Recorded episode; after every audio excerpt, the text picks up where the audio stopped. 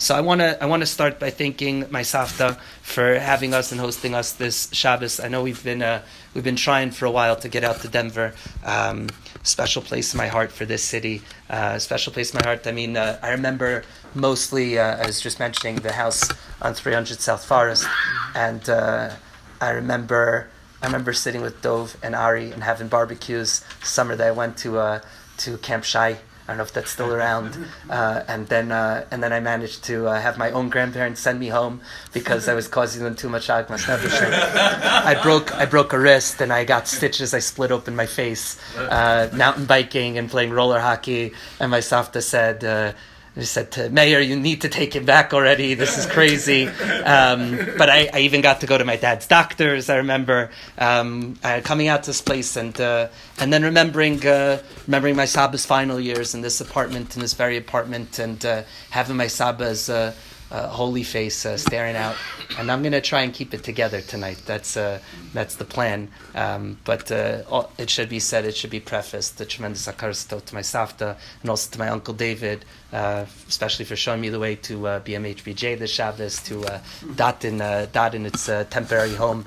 And um, I remember my Sabba's excitement at the starting of that, and it gave my Sabbath, as he writes in his in his book gave him a tremendous amount of uh, sipa kanefesh to be able to help with the establishment of another educational institution in Denver, passed by Hillel on the way back from the deli. Um, so there's a lot of I, I, don't want to say ghosts because it's a positive thing. There's a lot of uh, there's a lot of deep embedded memories. This was like uh, this community and the people here uh, is very much just like a second home for me. It was something I was really proud of because, uh, especially bringing Denver, Denver kids to my uh, bar mitzvah at the White Shul and having all the spoiled five towns kids, like ask them like, what do you go to school in covered wagons and like, you know, say orange. Let's hear how you say it. What's the Western twang?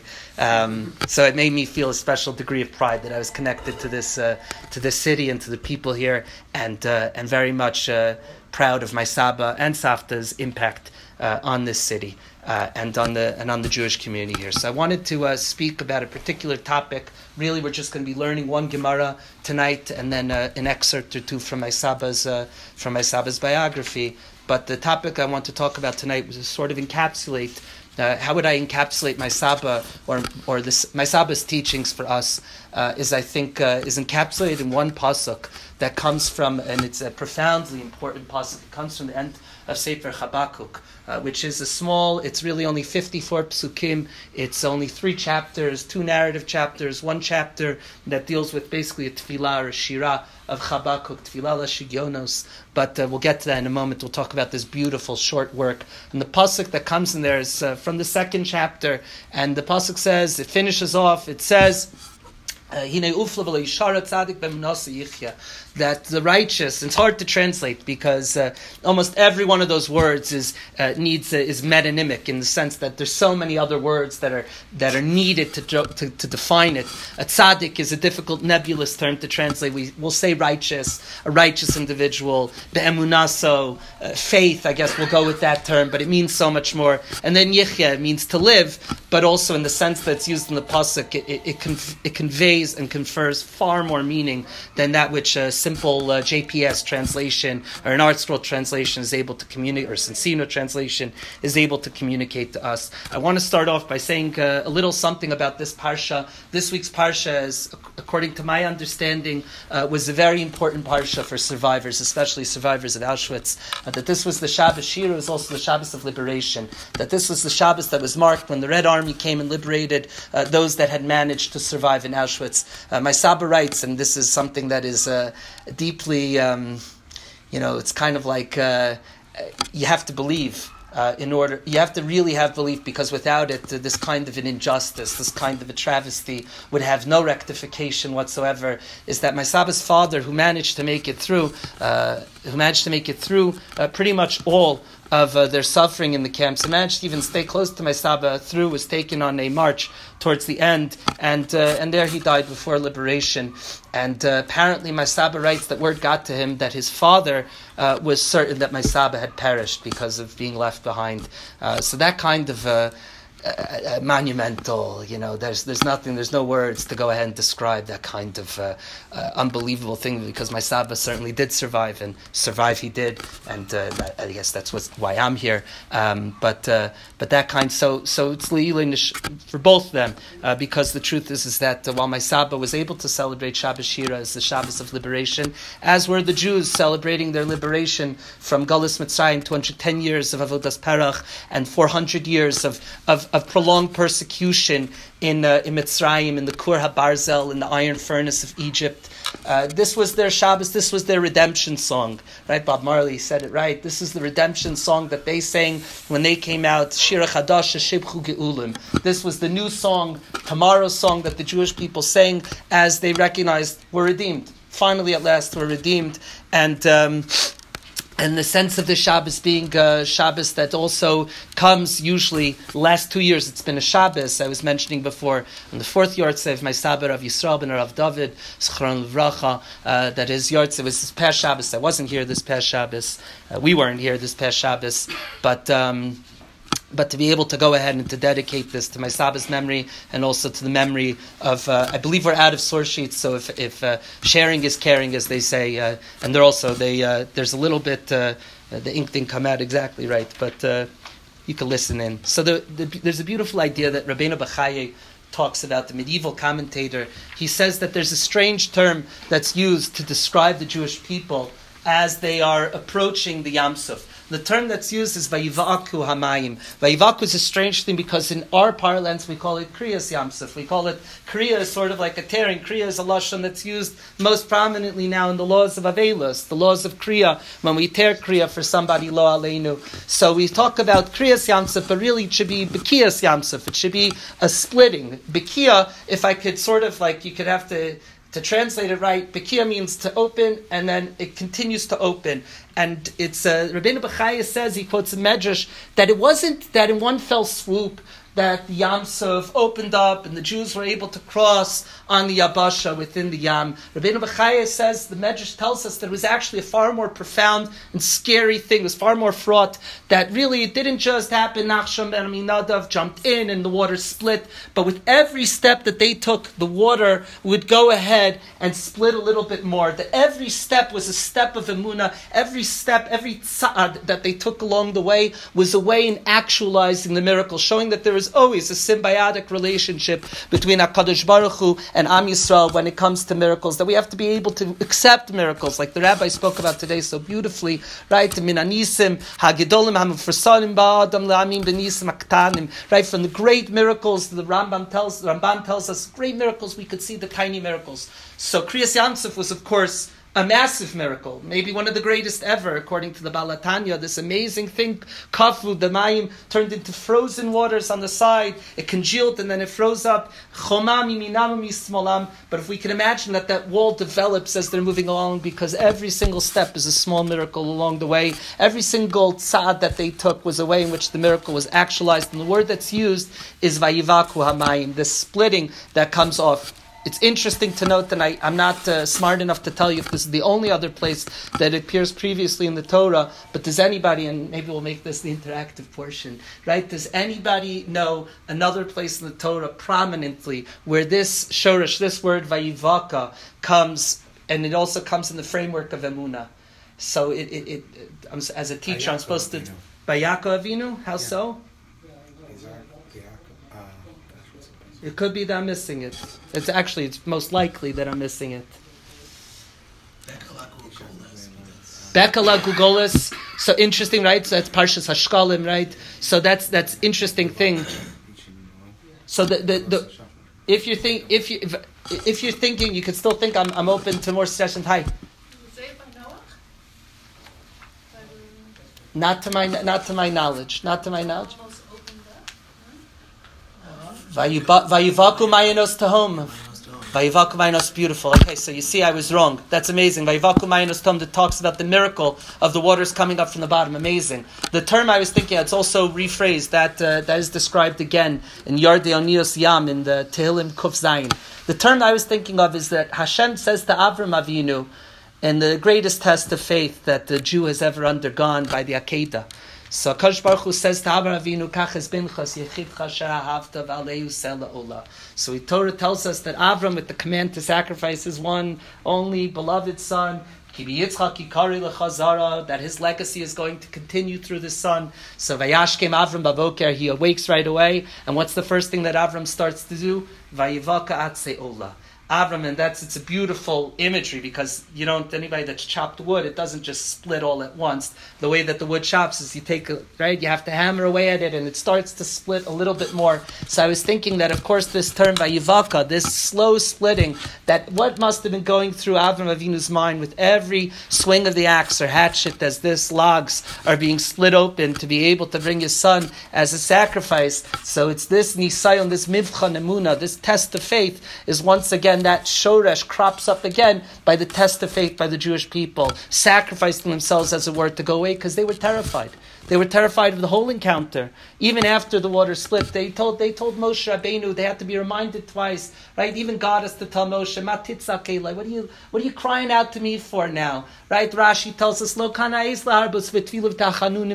Now's not the time to go ahead and to, to daven and to, now's the time, Daber b'nei Yisrael speak to the Jewish people and get moving. It's time to go ahead. It's time for action. But the people were so afraid. They, they say, were there not enough graves? Right? Was it not enough for us to die in Egypt? Right? At least over there we were able to have bread. We had our daily bread. We had the expected rations. But now we're cast out into a cruel and uncertain world with doubts. And this is how the test, this is how the test of Jewish people on their journey to Har Sinai happened. So this Mivchan Emuna, this, this living life step by step by step, and each step is one that goes ahead and reveals a new miracle, that goes ahead and reveals a new element, is certainly how I conceived of my Sabba's own life. Uh, and certainly it's accessible to all of us in the, in the biography that was put together uh, based on the, the larger book that was uh, written, that was given to us at our bar mitzvah. Certainly, in retrospect, uh, maybe uh, not the most appropriate reading material for a bar mitzvah because in my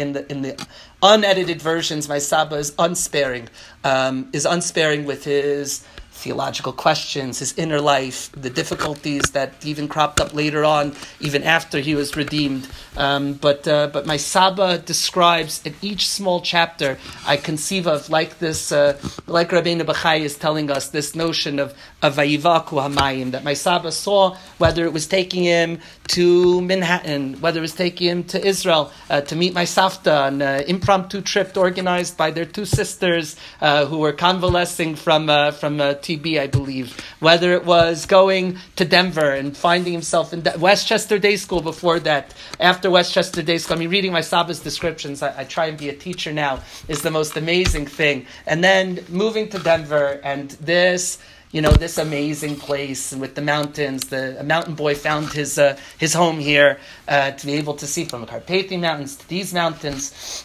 And then in the in his peregrinations, whether it was back to Eretz Yisrael or to Hartford, back to Denver, all these different things, and then we came into his life. Uh, the way that I would like to conceptualize my Sabba's life was one of the sense of Vayivaka Hamayim, that with every step a new miracle appeared, and uh, I certainly was. Uh, it, it, was a, a, heavy thing to be around uh, often, especially as the eldest grandchild, um, because because Saba lets you know.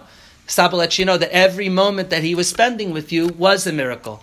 And, and, and it wasn't just like he wasn't paying lip service to that notion. He was, act, he was actually articulating that, that this, this is what was keeping him going. Right? So one of the lines that my Saba, and this is personal, but he writes in the book also, it's say, Nafshik Shur nafsho right? Our souls are intertwined. This sense, this sense that uh, that in somehow, in some way, you know, that uh, my brothers and I were sustaining him. I mean, that, that's that's a little heavy for a spoiled brat, but um, but uh, but that's but that's exactly how it was. That's exactly how how we conceived of it. So I wanted to talk about what a faith like that might look like. And in doing so, I want to take a look at an incredible, I think, uh, really just a beautiful, beautiful Gemara. It's an extended Gemara, so I'm going to ask for your forbearance as we go through it. And we learn a little, uh, a little Torah. And as we move to this section, I wanted to uh, quote that the Medrash tells us, it appears in Tana de Eliyahu, it also appears in Pirkei de Rav Elazar. The Medrash says, right now we're in Motzei Shabbos, this is the Seuda, the Malava Malka, that nobody touched. And my Safta is going to be very upset if you don't, right? If you, if you don't do it. Right, so this Seuda of David Malka Mashiach of Shalish Shudis, that this, uh, of, not Shalish Shudis, of Malava Malka, that we're going ahead and we're trying to draw Shabbos out into the week a little bit. So we say that the, the, the Navi at this time, that uh, very, the very last words of prophecy to the Jewish people in, uh, believe in Malachi, the Navi tells us, Ini anoichi shaleach lechem Navi lifnei ba yom agad, lifnei ba yom azeh agad v'heishiv levavos al banim. So that's hopefully what we're going to be engaged in, that Eliyahu is going to return the hearts of children to their parents, the hearts of parents to children, this intertwining, as interspersing of the generations to bring them back together. And that's hopefully what we're engaged in here, an act of, uh, at least for myself, an act of, of intertwining and folding generations one onto the other.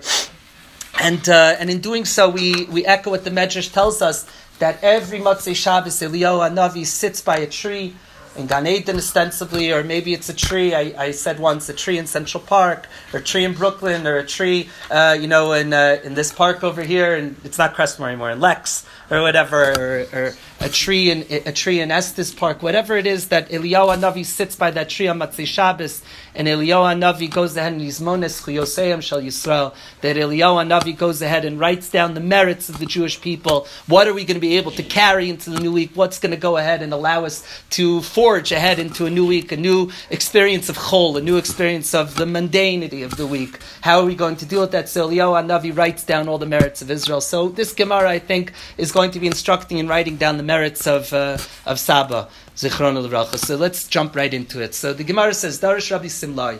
Rabbi Simlai said, Sheish Meos v'shloish There's an English translation in the left column. You could follow along and you could check me uh, if I make any mistakes. Sheish Meos v'shalosh Yisrei mitzvahs nemru lo Moshe.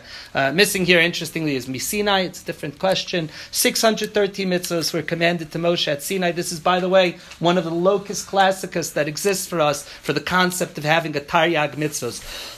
the concept of having 613 mitzvahs. Bechlal, one might ask, it seems like such a foundational core concept in Judaism that uh, so many, there's a, a whole um, literary endeavor, whole library filled of moneh mitzvahs, people that uh, go ahead and struggle. How do we fit this mitzvah, that mitzvah into the count of 613? So it comes from here, and I believe one other place as well, Gemara in Chagiga. It says, Sheish meos v'shlosh mitzvahs nemru lo Moshe, shlosh meos v'shishim v'chamish lavin, keminin yemos achama, 300 and uh, 365 lavin, 365 adjurations not to do this and not to do that that Lav and Lotase's uh, prohibitions, according to the solar calendar, 365 days of the solar year. Matayim Arbe Mishmona say Keneged Evarav Shal Adam, and 248 positive commandments, commandments that we should do, that are all connected the bones and sinews and limbs of an individual.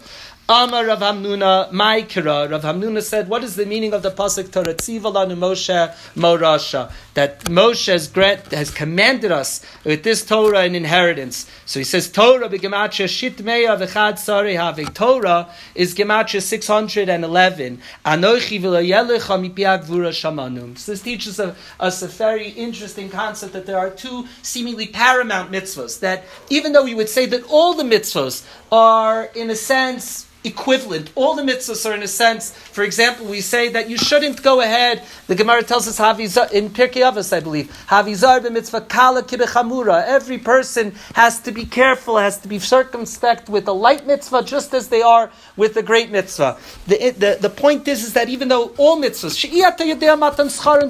because nobody knows the reward that we get from mitzvahs. So even though in one sense all the mitzvahs are the same, we do see that there is in a sense paramount mitzvahs, mitzvahs of all encompassing importance, that there is a sense that we can encapsulate the mitzvahs into a higher principle. And these two mitzvahs that stand above the rest over here are the two mitzvahs that were said directly to the Jewish people at the theophany, the revelation at Har Sinai.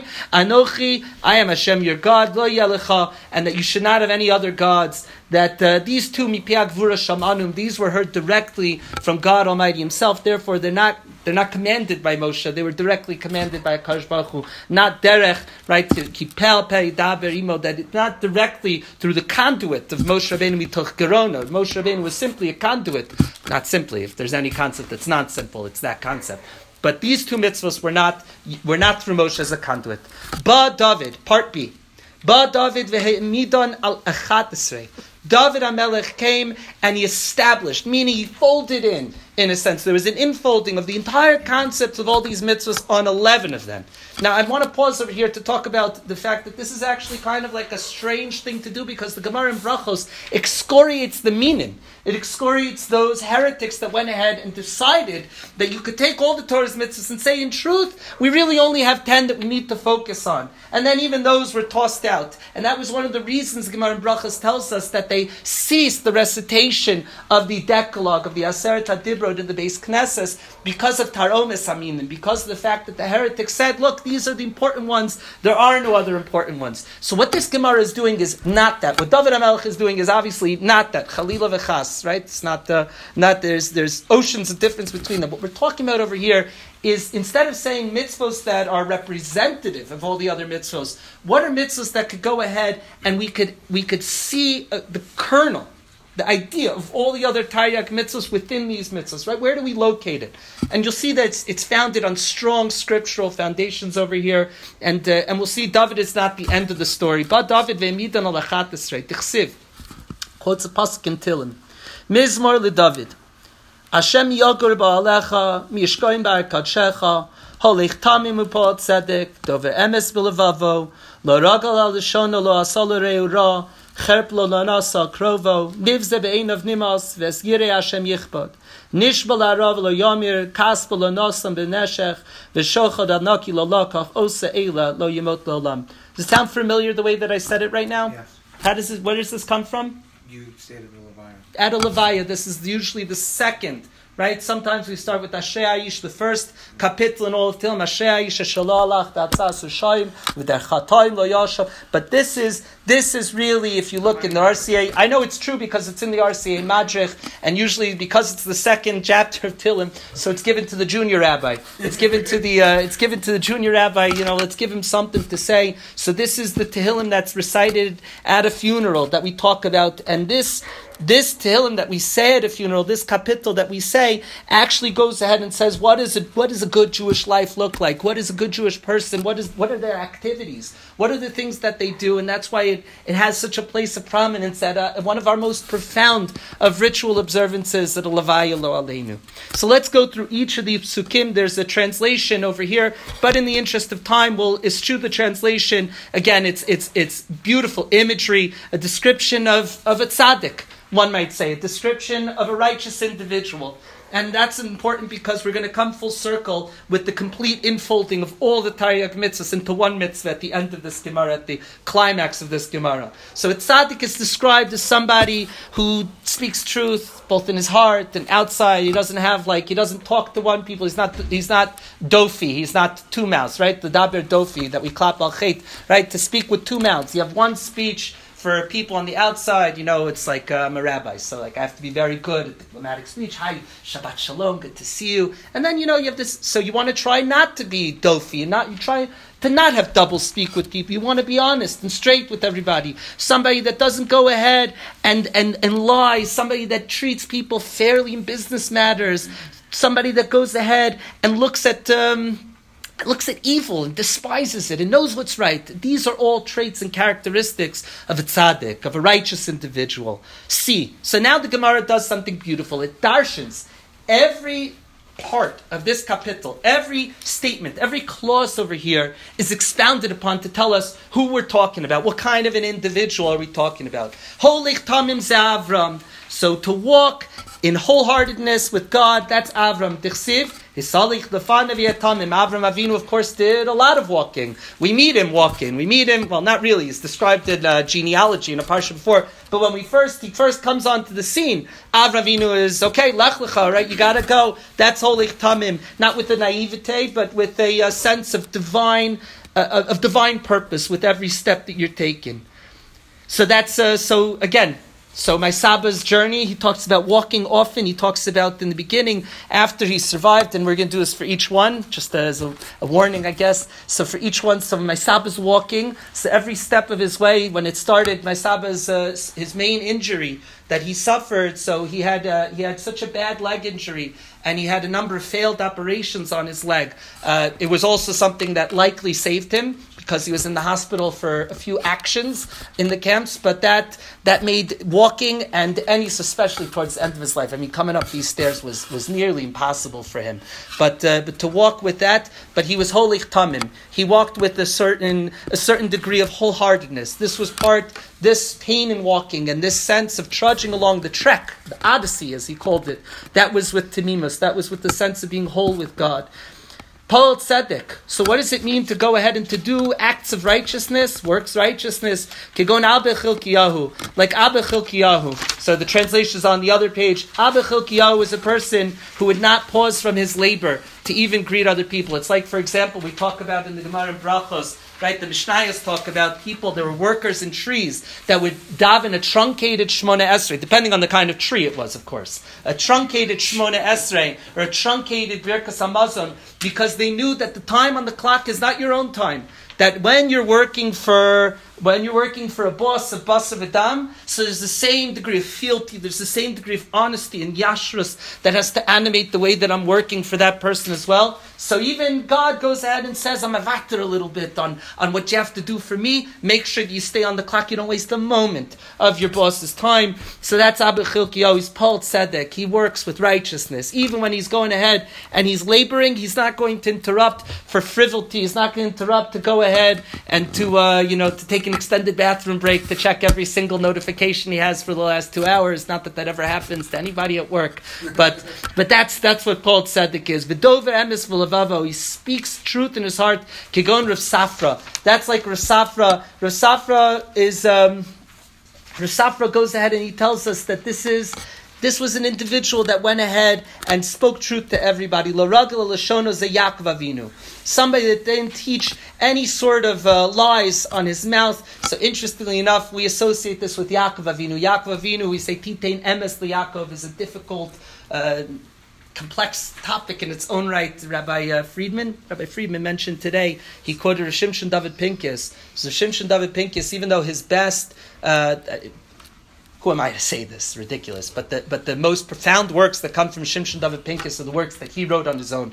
There's Sharim B'Tfila, which the rabbi mentioned today. There's Shabbos Malchasa. There's Brachas B'Cheshbon. Those are all unbelievable svarim. Then his Talmidim, excuse me, then his Talmidim went ahead and they took, they took from tape uh, a number of his other lectures and they went ahead and they put it into svarim.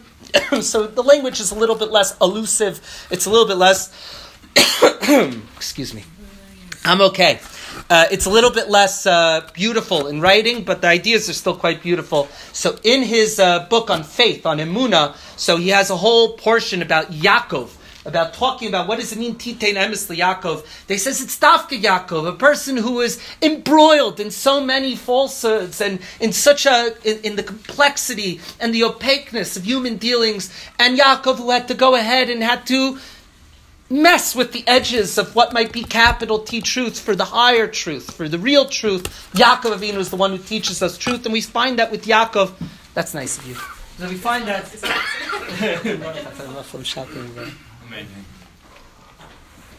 Okay, I promise I'll be that we'll finish on time. I, if I can, if I can help it, if I can help it. So Yaakov Avinu is a strange person to associate prima facie with the concept of truth, but in the end, when you do a little Talmud Torah, which is like every tough question in Judaism, you just have to learn about it a little bit more, and then you see something beautiful, right? Then we're, you know, Galeinai Vavita Niflos Mitorasecha. All we have to do is remove whatever's covering our eyes to see the beauty. Yaakov Avinu, who I can imagine maybe one of my students, you know, and, and in their beautiful way saying, Rabbi Yaakov Avinu, all he does is lie. Khalila, right? All he does is all he does has ragil alishono, right? He's, he's messing with language, he's fudging words, and, and that comes up most prominently in one of the most difficult uh, stories in the Torah of Yaakov receiving and taking the brachos intended for for Esav, the brachas that were intended for primogeniture. So we find that this Gemara says L'Rachel al Lishono say Yaakov Avinu. Let's talk about Yaakov. Dechsiv Ulai Yimusheni Avi Vayiti Be'enav Kimitateya. Right, that Yaakov when he's getting the brachos, so he says maybe my father will go ahead and he'll touch me, and he didn't want to fully mislead his father. He had to do this. Yaakov had to get these brachos, and the truth is they were rightfully coming to him. But Yaakov also had to deal with an Esav. Right, we we could ask questions on Yaakov. We could have our kashas, and it's easy for us because we don't have an Esav to deal with. Yaakov had to deal with the Esav, so Yaakov had to do the best that he could in order to make sure that the brachos did come to him as they were rightfully so. So the language that he uses and, and the way that he, the language is flowered up a little bit, so that's what that's a definition of lo ragel lashona. Talking about the way that my Saba spoke to people, my Saba spoke to me, I think probably differently many times than he would speak to other people. But my Saba was somebody that was very direct in his language. My Saba was somebody that um, that did not waste time uh, getting to the point. My Saba's sense of humor uh, was sometimes quite biting. It was sometimes, uh, you know, he did not. Uh, I wouldn't say it's you know, he would he would laugh at me if I said my Saba didn't suffer fools so much. But he, I would say not suffer fools, but he didn't have time for that. There was so much work to be done, and there was so much. Whether it was even after, when he was retired, it was almost like he was working harder to make sure that the books that he was working on would be able to be published or republished. Um, special schus that I have as an elementary school, a middle school educator, to be able to go and to use that in my teaching. My brother Jake does it in his own teaching. I Was able to even use my Saba's own book, but but he was always involved involved with that. There was work to be done, so people need to be spoken to directly, and they didn't need to go ahead and mince words with people and pretend that you need to butter him up. And that was in his humor. That was in the way they talked to people. And it was also the way that he dealt with halachic matters as well. And there was a sense that there's emes, and then there's going ahead and fudging the truth because you're afraid to say the emes. My sab was not afraid to say the truth. Continuing, lo asal ra. He didn't do to his, uh, he didn't do to anybody near him, to his friends, to people around him. He didn't do bad to them. That he doesn't go ahead over here. Talks about, um, right? We call it a gvul, right? We talk about a gvul, right? You have uh, people seem to uh, in the pizza industry, kosher pizza industry. This is certainly a, problem, right? The five towns where I'm from, you have like five pizza stores within uh, within uh, on one block. But the idea is, I guess that's okay. They they have they have the right to do that. But the sense is, is that we don't go ahead and infringe upon somebody else's business. We don't go ahead. We're concerned about other people, right? We're, we're concerned about the chuppah of other people, not to go ahead and to burn it, to be concerned where other people are. So but I also, in a more simple sense, I've never saw my Saba once in his entire life hurt somebody else. My Saba is a person who was hurt enough and knew exactly what that meant uh, to cause suffering to other people. To my knowledge, um, to my knowledge, I never once heard I never once heard my Saba um, even talking about difficult things, even talking about maybe sometimes the end of his tenure, uh, when he was talking to me, when he knew that I was going into smicha also and chinuch as well. Never heard a, a, a, word. He would he would give me the message. The message would be communicated, but there was never there was never a bad word about somebody else, and certainly never a bad thing to somebody else. My Saba lived for, for, for the Jewish people and for what he saw as our as our reestablishment. Right, so he goes ahead and he says over here. doesn't take up reproach against his relative, is the translation over here. Uh, is also an embarrassment. Um, I would say that uh, many times with uh, the way that my Saba would deal with me, there was a great degree of embarrassment. Uh, kisses and uh, being scraped along his beard when he would shave it sometimes it would be very scruffy.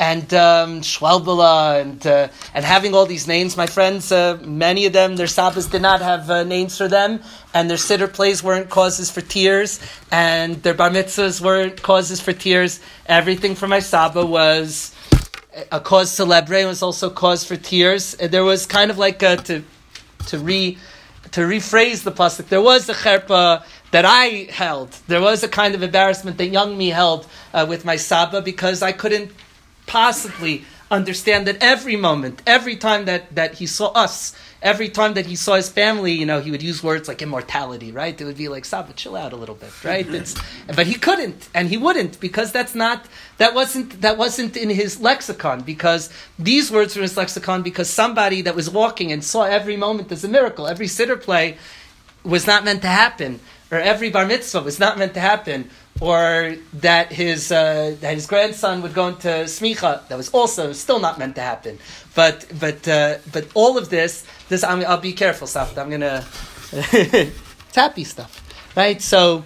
So that's uh, so that's cherpelo nasa karovo. So that's makarivis karovov. So I definitely felt that uh, always physically and uh, and in essence every Shabbos and every time we spoke there was a sense of continuing to forge a relationship of my Saba grabbing onto my brothers and I as being something is grabbing onto immortality, is grabbing onto uh, uh, my Saba. So the next one, Nivza Be'in of Nimas, somebody that um, somebody that looks upon themselves as as as uh, Nivza, as um, sorry, Nivza Be'in of Nimas. So, in the sense, it, it, over here it translates in whose eyes a vile person is described. Right? So that's uh, that's referring to King Chezkiah, whose father Achaz was a wicked, uh, Ovid Avodazara, Melech in Yehuda. So he didn't uh, bury his father in a proper way. Right, but also Nivza Be'enov, just to render it differently, uh, my Saba had a kind of uh, Nivza Be'enov of himself. Um, a kind of, uh, I wouldn't call it a self despisal at all, but I would call it a sense of uh, a lack of I, am be very careful with what I'm saying here because I'm, I'm opening up a, a, sentence and maybe a wound a little bit.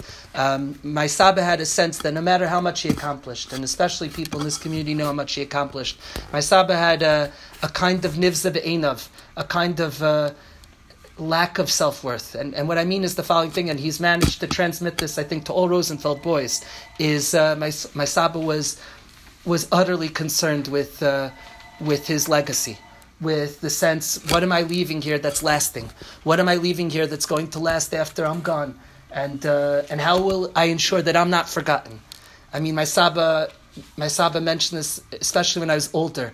This came up a lot. It comes up in his writings a lot as well. Uh, there was a sense that if I survived and if I made it here and if I got to this place, um, how am I going to ensure that I leave some sort of a lasting impact? What's my edifice? What do I, what's the monument that I leave to this world? Um, it's something that I think we've inherited. Uh, it's, a te- it's a terrible thing to have. Um, but it's also something that allows a person, we talk about in our theme, taking steps. Safti, okay? Yeah. Thumbs up. so I'll tone it down. But, um, but it's, but, um, but my, my Saba had this kind of nivza be'enav in a positive sense, that it was something that I think constantly motivated him to write more, to teach more, to, uh, to talk to us more, to transmit his message and what he thought and the way that he looked at the world to transmit that, to, that to us. That was an important part. But here it's, it's, it's, it's seen in a different sense. Hashem So honors those who fear Hashem Zayoshvat Melch Yehuda. Shebishashe Talmud Chacham, Yoshafat Melch Yehuda, when he saw Talmud Chacham, Haya Omeid Mikiso, a king, who's really not allowed to do such a thing. A kid, a king is not allowed, right? Melech Kvono. A king that goes ahead and says, "No, you sit on the throne." So his kavod is not machal. A king doesn't have the right to go ahead and be mochel, to go ahead and to and to be mevated, to give up any of his honor, because it's not his honor; it's God's honor. But King Yehoshaphat, Melech Yehuda would get up, and when you would see a Talmud Chacham, you would say to him, Rebbe, Rebbe, Mori, Mori, you would kiss him. And he would say, Avi, Avi, Rebbe, Rebbe, Mari, Mari, call out in all these honorifics, all these beautiful languages. That's so. So my Saba, right? The Hutner has a beautiful idea. He says the pasuk Ish kifi mahalalo. A person can be known best by those that they praise. The people that my Saba praised, they're still my heroes. The people that my Saba uh, chose I guess to elude from his praise uh, conspicuously are people that I could recognize what my Saba was talking about. But when my Saba, who had been, I think in a sense, and his family, that they had, they had seen connections to a tzaddik and those that they still maintained afterwards. Uh, the way that my Saba talks about his family's Rebbe's, that's Chaim Schusi Again whose yahrzeit was the same day as my Saba's, as Vav Shvat. The way that they talked about the family's Rav, whose, whose cup my dad still makes Kiddush on now. Uh, the way that my Saba talked about other Mechanchim and other people that I would mention to him, and the people from this community really, this one is amazing, and this one is incredible, and he's a great doctor, and he's a, a genius scientist. The way that my Saba would talk about the people here uh, was with such, you know, the way my Saba, when he would introduce me to Jack Greenwald, right? Who should who should uh, be well.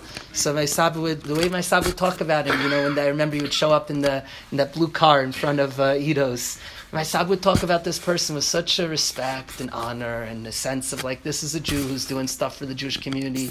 The way that he would go through his Jack's father's Sfarim, the Kobla and Avelos, and the way that my Saba treasured these Sfarim. So that was a sense of somebody is Yirei Hashem Yichbad, whether they were from the most simple to the greatest tzaddikim, the way that my Saba talked about and treat and, and looked for the good in people and chose to respect that was a tremendous lesson in and of itself and he would kiss them. Karilo avi avi, Rabbi Rabbi Mari Mari. So to go ahead, and he would never, he would take an oath to his own detriment, and, and he would never change it. To Rav Yochanan. Rav Yochanan would make a vow not to eat in certain people's houses, and he would hold that even at great personal pain. So my Saba, I think, carried in his life certain vows, certain things. He writes in his uh, biography, he says there was a desire at the very beginning to toss it all away. There was a desire when they, he called them the wolf pack, a bunch of uh, Hungarian boys that gathered together, survived survivors, most of them without their families, that they were just wandering around Europe with their newfound freedom. Uh, he says he ended up on a farm once where they were growing hogs. And uh, he says his mother, my Babi Khanchi, would never touch it. She couldn't even bring herself. He said there was a sense that we have an opportunity now to toss it all away. And he writes in a sense of being forced, adjurated, uh, on oath to go ahead and to somehow return, and return they did to a very different kind of Judaism from that which he had known, but no different in the sense of Emuna, no different in the sense of his kashrus, to mitzvah's connection, to mitzvahs and to avodas Hashem. Nishbal Ravli Amir says, no matter come what may, this is what we're going to stick with, this is what we're going to stay with. He was honest and good with his dealings over here, even though from a biblical perspective, so one is allowed to lend with interest to uh, to to people that are not co-religionists. So a person that goes ahead and goes hadin, and even to uh, even to Gentiles would not even go ahead and exercise that right, the financial right. So uh, my Sabba's relationship with money is an interesting one. Uh, we've heard all about different stock schemes that were supposed to go differently. Uh, my Saba was not a person that money was the uh, nearly.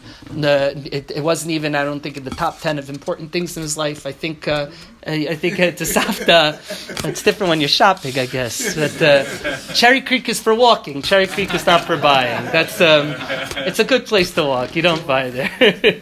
but um, but money. Um, money, I don't think. Uh, I think when you see that uh, that there's times in this world that money does nothing, that you could have everything and uh, and you're in the same uh, lager together with the person who had nothing, who was uh, who was living in a hovel previously. So so what's what what's money at that point? Shochad al nakilo lakach, never bribery, honest.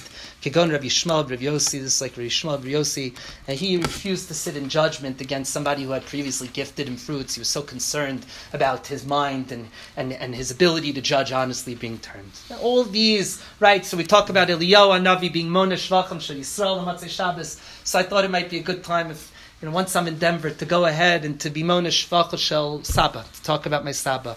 The Gemara continues. The Gemara says, and this is the definition, I think. These are, there's other things that a tzaddik can be, but all these things, you have them, you are a tzaddik, and certainly I would associate that with my tzaba.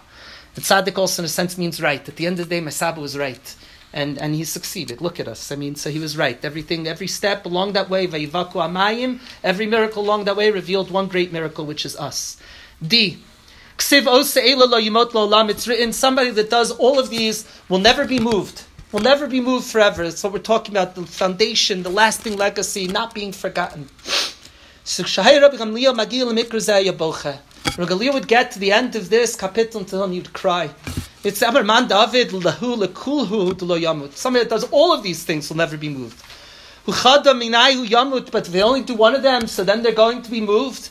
Then they're going to be forgotten. Amrule, they said, Niksiv ose kolela, ose eliksiv. Afila bechadaminahu. So they assuaged Rabbi Gamliel's fears. Rabbi Gamliel, we always find this with the greatest Tanaim, right? Like Rebbe is at the end of his life. And he said, I don't know where Dan Malichin where are they taking me? Right? Rabbi Gamliel would read this, he'd say, I'm not, I haven't filled all these.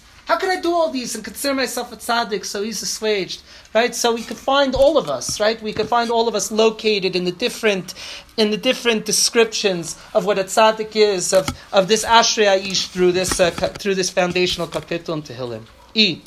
by Yishayahu, Yishayahu Amela, Yishayahu Anavi came Vemidan al Sheish. So then he folded in the list of 11, he folded it into six.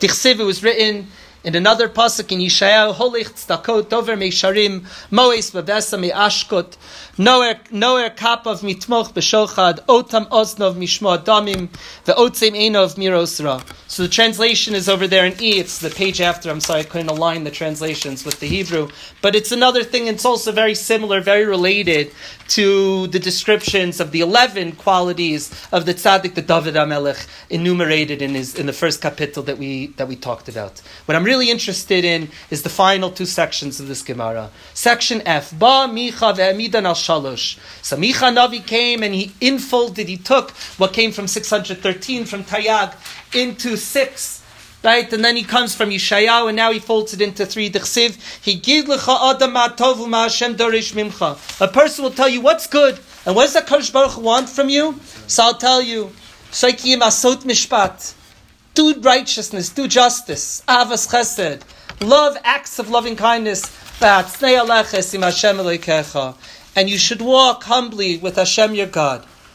So that's another, if we could take everything, 613 to 11, to six, to three, ose mishpat, act and perform works of justice, look for justice in the world, avas chesed, love chesed, and love acts of loving kindness, That's ne'aleches and Hashem and do it all humbly.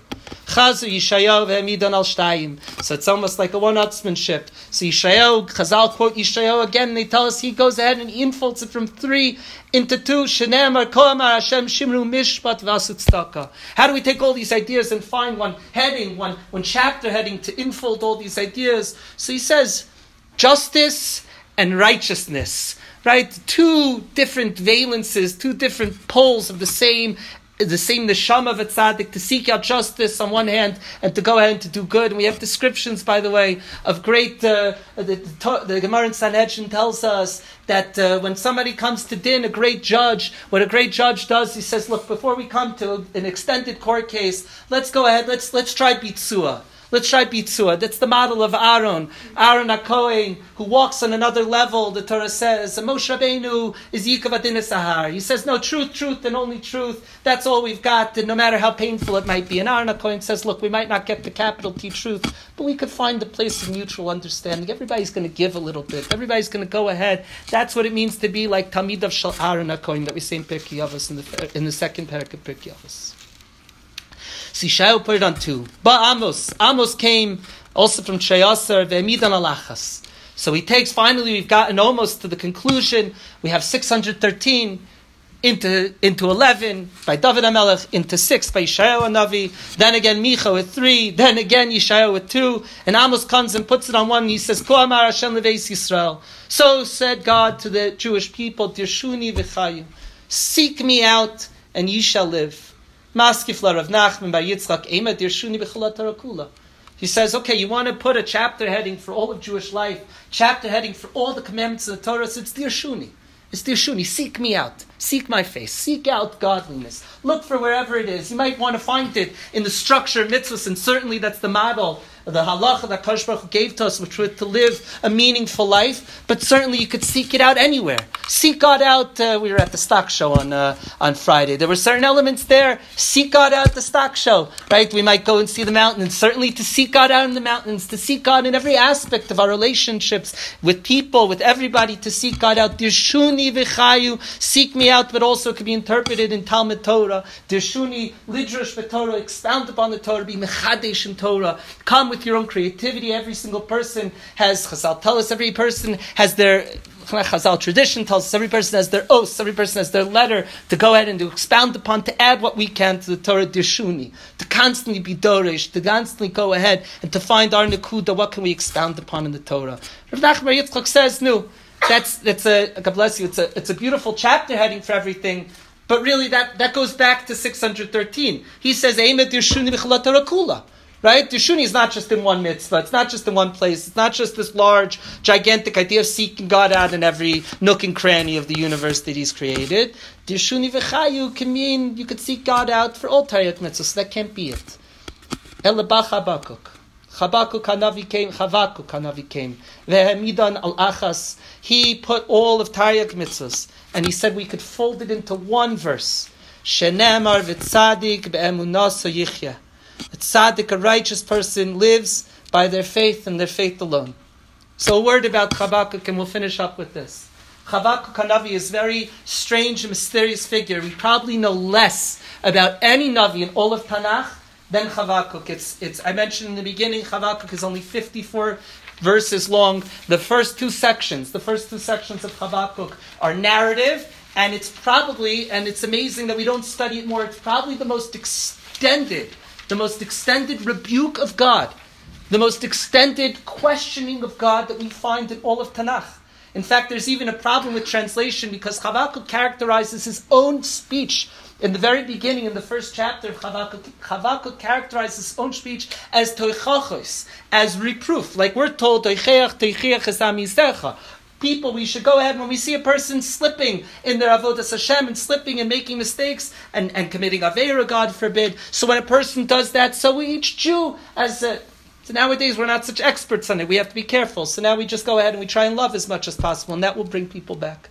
But but but Chavakuk characterizes his own speech to Hashem as Teichachos. So, so, some of the translations actually throw it back onto Chavakuk that God is reproving him. But but indeed he, he echoes a contemporaneous Navi, Yirmiyah, who said Takash Baruch who railed against Hashem with the impending destruction. Right, the Kazdim are developing. Nebuchadnezzar is coming onto the scene, and he sees he sees his world starting to fall apart. He sees a world that was, right? Like the Roman Vishniac is underneath here. A world that once was. Now he sees that world reaching uh, what might be what might be a very terrifying end. And certainly, certainly the Jews in Carpathia didn't see it till much later, but, but there was a sense that their world, the way of life was falling apart. And, and, and the Navi Yirmiyah rails against the state of things. He says, Why is it that the way of the wicked, why do the wicked prosper? Why do they have it so easy? Why do they seem to, to be able to slide through the world and the tzaddikim don't prosper?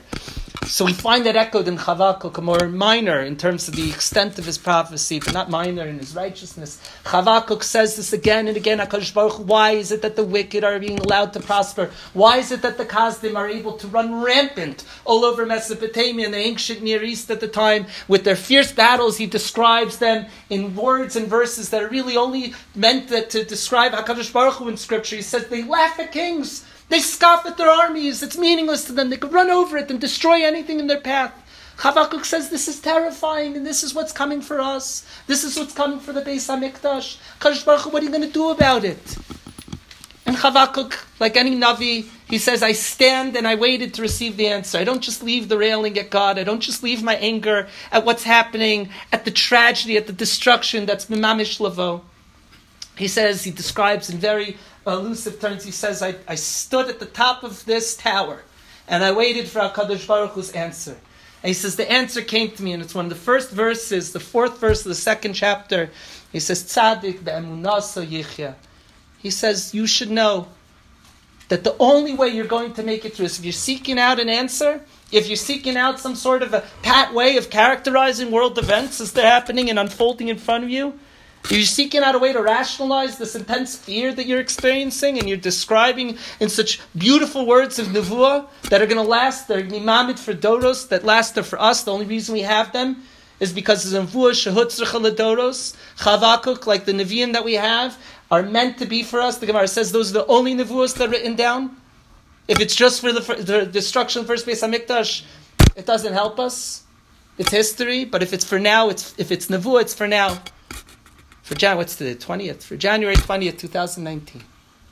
So Chavakuk says the only way that you're going to make it through is that you're going to know that by faith and by faith alone. And this faith doesn't mean having a set answer. This faith doesn't mean that I know the answers to my questions. My Saba Zechron Levracha was not somebody that was interested in answering questions. My Saba was somebody that recoiled recoiled at those that tried to characterize his experience and the experience of his families, we'll see in a moment, try and give you some sort of a neat answer to understand what they went through or what his people went through. Some it says that faith means it's a switch that you flip on and off, and you either have it or you don't. My sab would, my sab would laugh at that idea because faith translates really as practice. Right, the Shoresh, my Saba loved Diktuk, and I stink at it, but my Saba loved Diktuk, right, to, to look at Shorashim, to teach us Lashon HaKodesh, right, why is it such a holy language? Right, words in Hebrew, especially modern Hebrew, Lihitamein, to work out, Uman, an artist, right, to answer Amen, to affirm something. Faith isn't something that's either you have it or it's not binary. It's a practice. It's a life's philosophy. It's something that means getting into the areas, that the arafel, elokim, the darkness and the opaque thickness of life that God is to be found in, and to say, this is where I'm going to seek out God. This is where I'm going to seek out my answers. And I know it might not be that I get answers. I don't know if my Saba got answers. My Saba got us. My Saba got you guys. My Saba got this community. My Saba got Hillel. My Saba had the ability. He got Gemara Lamat Chilim. He had his Gilyonos on Bamidbar, his Gilyonos on Shmos. He had the TU conferences. You had the Catskills Hotel they used to go to with you. That's what my Saba had. That was part of an answer. It wasn't, it wasn't the answer. But the way to go ahead and to experience those as being a whole is to live with it. The emunah so yichya. Not the emuna. Right? It's not this concept that you either have or don't. The emunah so your own faith. Your own way of dealing with your questions. Your own way of dealing with your demons.